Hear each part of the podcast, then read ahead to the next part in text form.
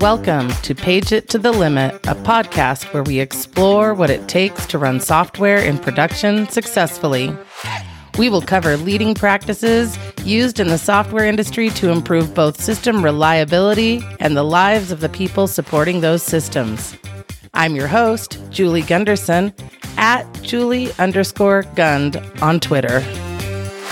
Today, we have a special episode with Connie Lynne Villani, Director of Incident Management at Fastly.com. You can find Connie at C L Y N N E X X on Twitter. Connie is going to talk to us a bit about her talk on approaching incidents with compassion at PagerDuty Summit.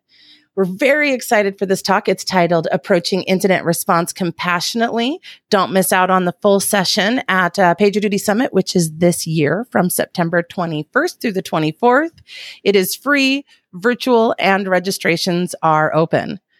So, Connie Lynne, to get us started, why are you excited about speaking at Summit?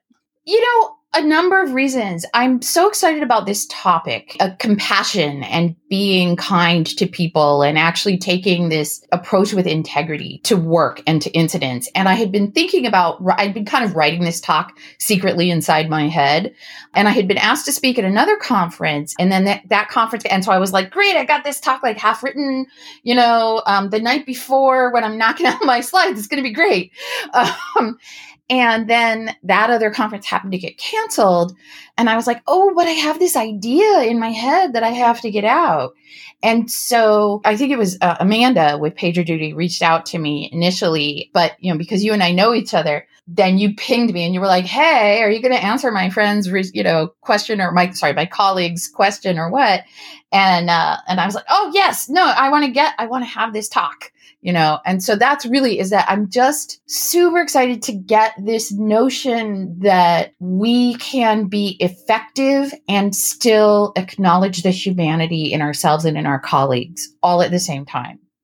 I want to get that out into the world and this is something that we're hearing more and more, especially as everything has changed so much in the last few months and about compassion. And J. Paul Reed talked to us about uh, socio-technical systems and thinking about our humans. And so this talk, approaching incident response compassionately, talk to us about that. What does that mean? What the real important thing here, I think, is incidents suck, right? Like nobody enjoys having to respond to an incident. Nobody enjoys having anything break. And everybody feels terrible about that. And yet we still, when we are doing incident response and when we're doing after action reviews, even if we're doing blameless postmortems, we focus on the icky parts, right? We focus on everything that went wrong. And I feel like that doesn't put people in a good place to learn. I don't think it puts people in a good place to understand. And most importantly, even if people are not consciously thinking this during an incident, they're thinking afterward in an incident. They're thinking about if I take accountability, you know, if I'm accountable for this, if I'm held accountable for this, how unpleasant is that going to be? Right. But the, the reality is, is that the rest of us fighting the incident a lot of the time really do feel like we, we don't care who or why somebody caused, you know, if you think about how you feel when you cause an incident versus how you feel when you're helping to resolve an incident, most of the time, and you know, maybe this is Pollyanna of me, but I actually don't think that's true. I think that people really are good and really kind. And what they're thinking is, how do we fix the problem? You know, oh, I feel terrible for this other person and how do I solve things for this other person? And uh, how do I make this better? And so you have to acknowledge that and look at things from that perspective and remember that everybody else is thinking, great, we're going to solve this problem. We're going to take care of this problem. We don't like being interrupted, but we can solve it and we feel really bad for the other person. And just to make yourself feel okay is really important because that way you're open minded when you're coming to solve a problem. You're happy to say, "Hey, I did this thing or I did that thing and that contributed to the incident, etc." And I I love that. Thank you.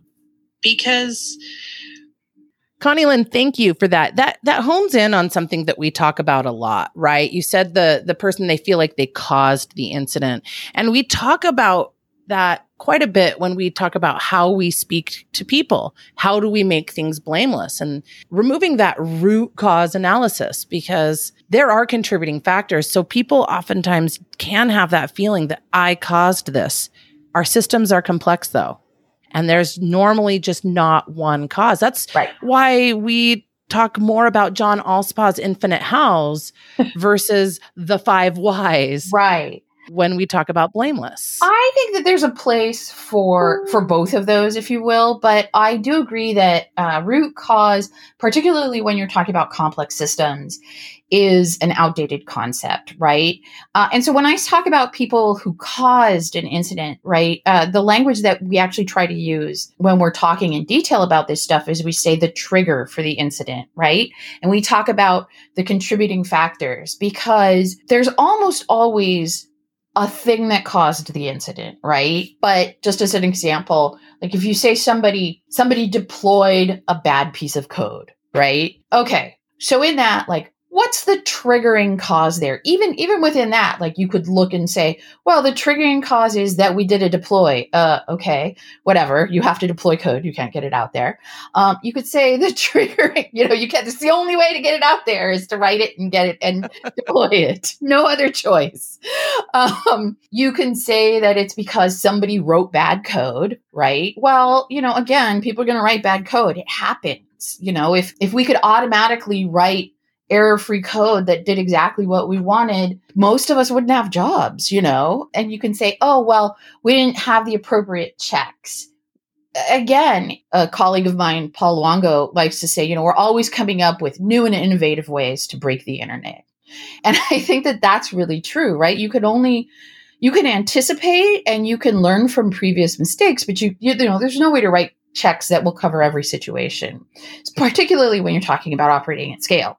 So those are all things that might be the trigger, right? But like obviously none of those is the root cause when you're talking about like professional systematic root cause, right? Those are none of those are the underlying condition that caused the event to happen. And so you can talk about five whys, right? And that's fine. Digging into things and asking why and why. But again, that only works if you're talking about a production line that has an actual sort of start and finish and when we're talking about computer systems, right? People display it as, you know, the cloud and the cloud. My friends and I like to talk about the clown instead, which is this big, colorful mess. And the question is really, is something a mistake or is it just happy little trees? And maybe it really is happy little trees in one case, but then in another case, it was a mistake because it made life bad for other people, but it's all interlocked. It's all a big mess. And so, yeah, infinite hows is another good way to look at that. For me, all of these methodologies are tools, ways to dig into how to make things better. Because again, infinite hows is still looking kind of at how things went wrong and I do care about how things went wrong because we want to understand what contributed to that. But we also want to really what we're actually, what our actual goal is how do we make things better? Right. And so that's what we want to look at is how do we make things better? How do we improve things? How do we make it so that we don't have this problem or a problem of this kind uh, again, or that if we do have a problem that's like this or similar to this, we know about it faster, we could fix it faster. Developing like additional tools because of, of a particular incident is really useful because that's where you learn, you're like, oh, we observability, like let's let's do this or this could have gone much faster if we had something that would let us do something in mass etc and it, those are all questions not of how did this happen or how did this go sideways it is how do we make things better?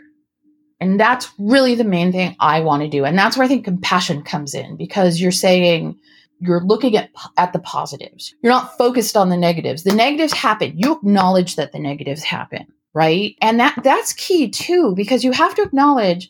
You, you go back to that person who happened to be the one who wrote or deployed the piece of code that set this incident off, right? or you know the person who did the misconfiguration or the actual situation the person who backed in a data center, backed into the main database server on three separate occasions during their first week. Still a dear friend of mine. We worked together 20 years ago. um, but that person is a person who feels terrible already. So, how do we make things better? How do we make it so that fewer people feel that way in the future? How do we make it so that when people do that, fewer people are panicking? Fewer people are freaking out. Everybody gets to solve a problem in an hour instead of 12 hours. You know, nobody has to be woken up in the middle of the night, right? These are all the human side and acknowledging that we're all actual people is the most important part. Well, and tell us about that. Let's let's talk about that. How can organization make this a better experience for people, especially when we talk about incident response? Right. So making it clear, I think that people are going to be supportive is the most important thing, and that the organization is there to support you as well is the most important piece of of how organizations can make this better. And there's a lot of kind of little things that organizations can do. Obviously, we all know that incidents run better if you're clear on the SLOs and you're clear on what the escalations paths are and that everybody's trained ahead of time and this sort of thing. Those are all really obvious things and those do make things better. Those are definitely part of compassionate incident response. But think about how you would staff any other project. Think about staffing an incident in the same way that you'd staff another project.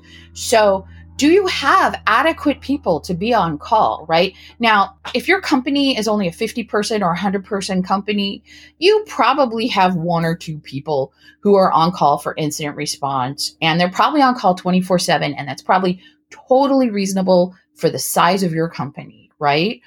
But as organizations scale, you can't do that it's it's not that people get worse at writing code or anything, right? When you get a bigger organization, but the code gets more complex.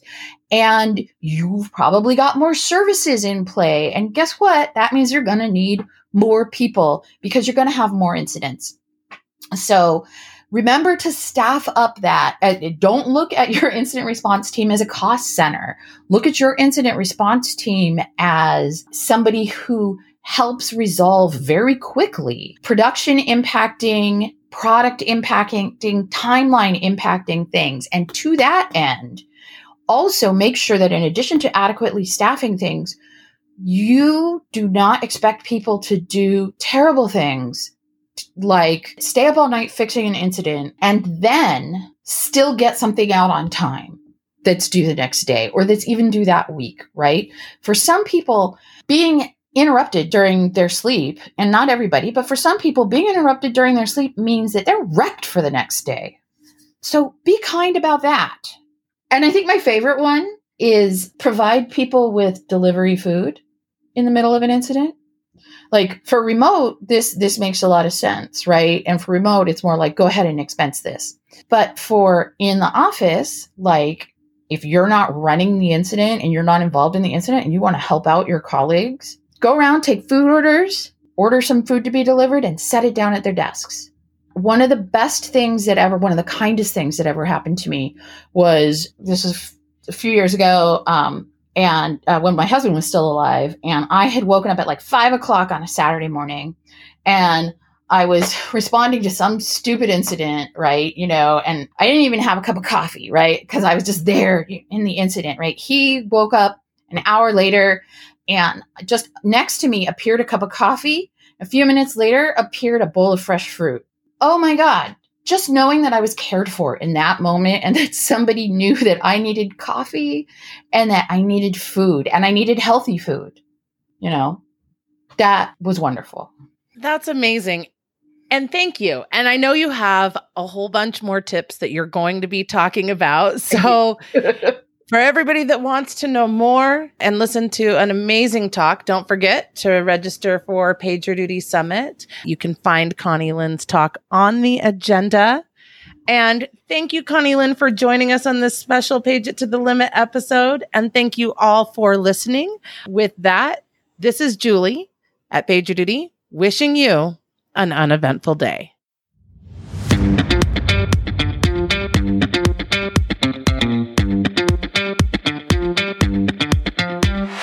That does it for another installment of Page It to the Limit. We'd like to thank our sponsor, PagerDuty, for making this podcast possible. Remember to subscribe to this podcast if you like what you've heard. You can find our show notes at pageittothelimit.com and you can reach us on Twitter at pageittothelimit using the number 2. That's at pageittothelimit. Let us know what you think of the show. Thank you so much for joining us and remember, uneventful days are beautiful days.